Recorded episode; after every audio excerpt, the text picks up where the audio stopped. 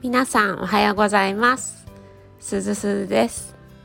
今日は3月11日金曜日。第4回目の放送です。今回は言葉のエネルギーについてお話しします。最近私はプラスになる言葉を意識して使うようにしています。この間息子に元気？って聞いたら元気元気って元気よく笑顔で言ってくれたことがきっかけでしたパンデミックの第6波になってから特に息子と遊びに行く回数も減って行くとしたらお散歩とお買い物くらいでおうち時間が多いんですよね。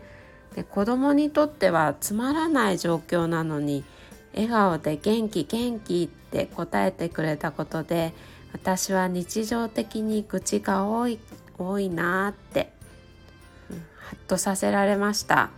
でそこから愚痴となる言葉「疲れた」とか「眠い」「やりたくないな」とか思わず子育てをしていて口にしてしまうマイナスな言葉を使うのをやめてみました、えー、疲れた眠いと思ったら私よく頑張った。って自分をねぎらう言葉に変えてみたら体は疲れているけど気持ちが楽になったみたいな感じがして